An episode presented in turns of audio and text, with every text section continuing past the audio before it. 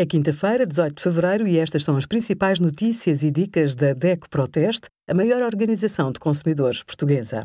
Hoje, em DECO.proteste.pt, sugerimos a análise ao novo Chromecast com Google TV, como podemos levar a sua reclamação até ao centro de arbitragem e os resultados do nosso teste a 36 smartwatches e pulseiras desportivas.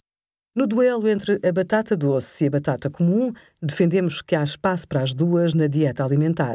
A batata doce é rica em vitamina A e C, cálcio e fibra, e o índice glicêmico é mais baixo, ou seja, a subida do açúcar é mais lenta, uma grande vantagem, sobretudo, para quem quer perder peso. Mas, em defesa da batata comum, há que dizer que tem mais potássio e vitaminas do complexo B e contém mais proteína e menos sódio.